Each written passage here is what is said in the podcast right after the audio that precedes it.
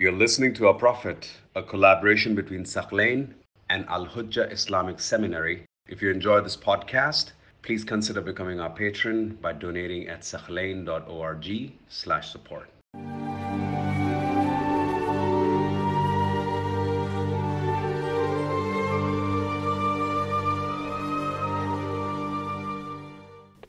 Previously, if you remember, we talked about an elderly man by the name of Amr ibn al-Jamuh.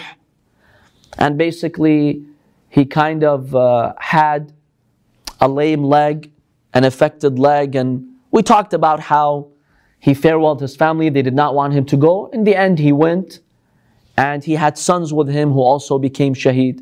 He went for the shahada.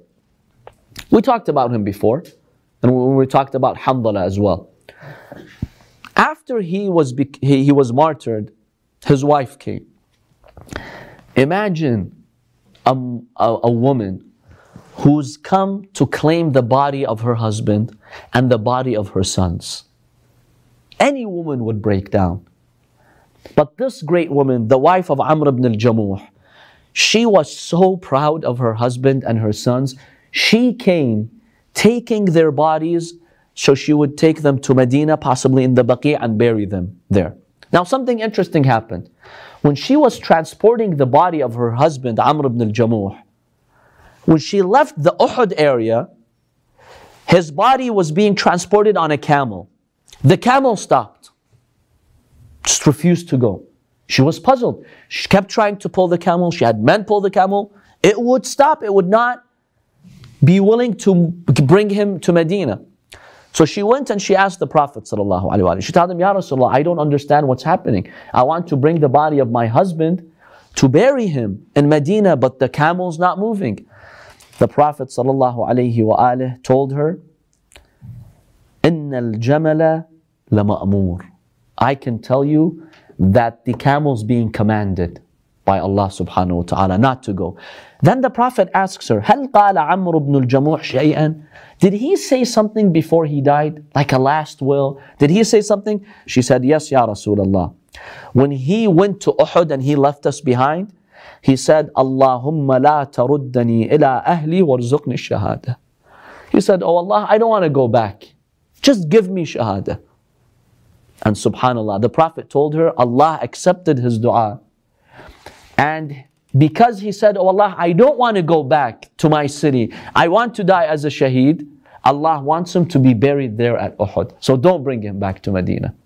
It was his wish to be buried over there at the place of his shahada. So basically, she buried him and also her sons by Mount Uhud. If you've gone to the Hajj or Umrah, you go by their graves. Of course, the shayateen will surround you and try to stop you from reading the ziyarah on their grave. But many of you have been to their grave, which is at the foot of Mount Uhud. Said, I thought when somebody dies in the war, don't you have to bury them in the battlegrounds? Don't like. Uh, I heard that you don't you have to like. Yes, there is one of the laws of the shaheed to have them to have him buried in the battleground. Maybe this was something that was revealed later, because these are the early you know days of the religion of Islam. But she wanted to bring him back to Medina, the Prophet said no, keep him where he is. Allah has answered his prayer, yes. But the shaheed is to be buried wherever he's found in the battlefield. Now, the Prophet ﷺ told his wife that your husband and your sons now I can see they have been joined together in paradise. Another example of one of the amazing companions of the Prophet ﷺ is a man by the name of Sa'd ibn al-Rabi'. Sa'd ibn al-Rabi' was on the ground after the battle was over. He was on the ground living his final moments. The Prophet ﷺ said, Who can bring Sa'd ibn al-Rabi' for me? I want to see him. So one of the companions saw him lying with the dead. So he kept calling on him, Ya Sa'd, Ya Sa'd. He did not respond. Then he said, Ya Sa'd, inna, inna Rasulullah sallallahu alayhi wa yas'alu ank. The messenger of God is asking about you. When he heard that, he basically raised his head and he was refreshed with this new energy. He was so fatigued, you know, dying on the ground. He was refreshed with this energy. And he said with a faint voice, Inna Rasulallah lahay. The Prophet is still alive? Because remember, there were rumors in the battlefield spread that the Prophet had been killed. He became so ecstatic and energized to hear that the Prophet is alive. He said, Yes, he is alive. Sa'd said, Alhamdulillah. I thank Allah. Ablighu anni salam. Deliver my salam to him and tell my people, the Ansar, that you have no excuse be, before Allah if the Prophet is hurt with a thorn as long as you're alive. You cannot let that happen. Defend Rasulullah sallallahu alayhi wa He says, the, the witness says, he said these final words and he died. I came to the Prophet sallallahu alayhi wa I told him what happened. The Prophet sallallahu alayhi wa stated, Rahimallahu sa'dan, nasarana hayyan wa awsa bina mayyitan. When he was alive, he supported us.